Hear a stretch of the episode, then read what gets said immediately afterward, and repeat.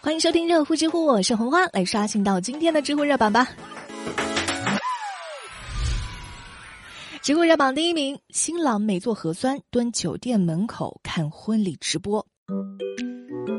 新疆有一个小伙子蹲在酒店外面拿着手机看直播啊，周围的一群人就围着他笑，因为他就是当天婚礼的新郎，他在看的是自己的婚礼的直播。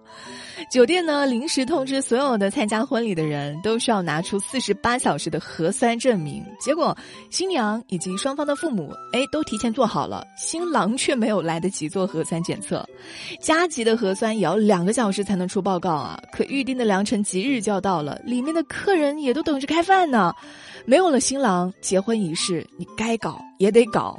于是新郎只能在外面当一个观众，看着新娘一个人穿着婚纱给双方的父母行礼。属于你的风景，而我只是嘉宾。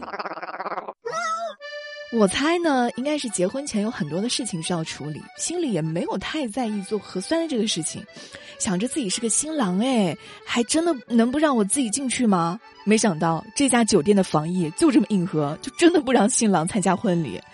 也有人埋怨这个酒店这么做有点太不近人情了吧？现在的新疆疫情又不严重，为什么酒店还要求做核酸呢？我们不同省份防疫的政策的松紧程度是不一样的。新疆地区之前就是因为它的防疫很严格，所以疫情呢相对来说控制的都比较好。新郎呢也很配合，等核酸报告出来之后，就和新娘补办了一个仪式。新娘还贴心的说：“当时我知道他的心情也很差，我没有怪他。浪漫的爱情总是伴随很多的戏剧性，也祝这一对浪漫的新人生活幸福啦。”知乎热榜第二名：五十一岁女子与情人预谋合杀丈夫。一个女子和她的情人为了能够在一起生活，就想制造一场意外，把女子的丈夫悄无声息的杀害。用什么样的方法呢？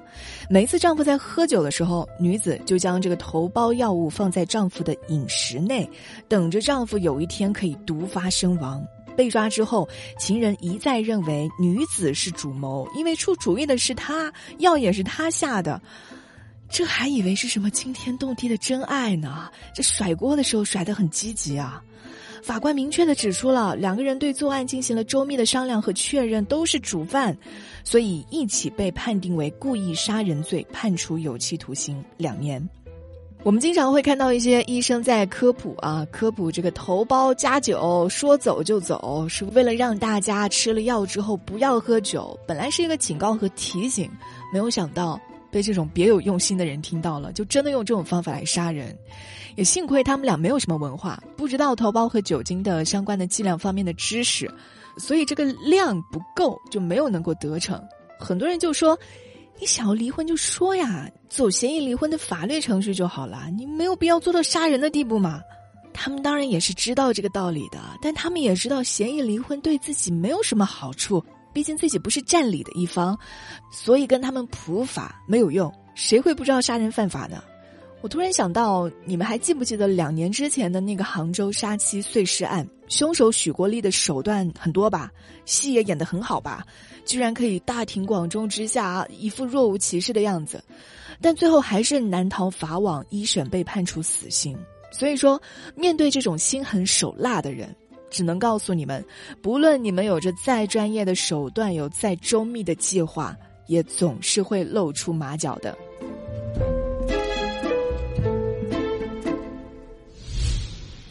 最后再来看到一个公司的招聘信息：山西省太原市某公司招聘售后客服，在招聘的要求当中写了这么一段话：底薪是一个公司出于人道主义，确保那些没有能力的人不被饿死而给予的帮助。忘记底薪，忘记双休，没有一个人的成功是靠底薪、靠双休实现的。言外之意就是，我们是单休啊，底薪少，但是有底薪给你就不错了，那个是对你的馈赠了，你就知足吧。来我们这儿给我们打工吧。我也不知道是不是这个老板之前搞过传销哈，这个话术怎么那么像传销的洗脑话术呢？是的，我们从小听的一个歌里就唱了，没有人能随随便便成功。我为了自己的事业成功，会自发的用休息的时间去工作、去学习、去进修。但是你作为企业，给员工双休是劳动者的合法权益，原则上就是要按照劳动法来制定休息规则的。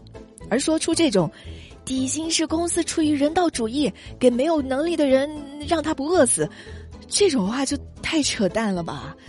员工没有任何能力，你都瞧不上人家。你为什么要招他呢？他没有任何价值，公司还愿意给他底薪，合着你不是公司，你是慈善机构呢？最好是底薪也不要，休息也不要，就可以成为成功人士了。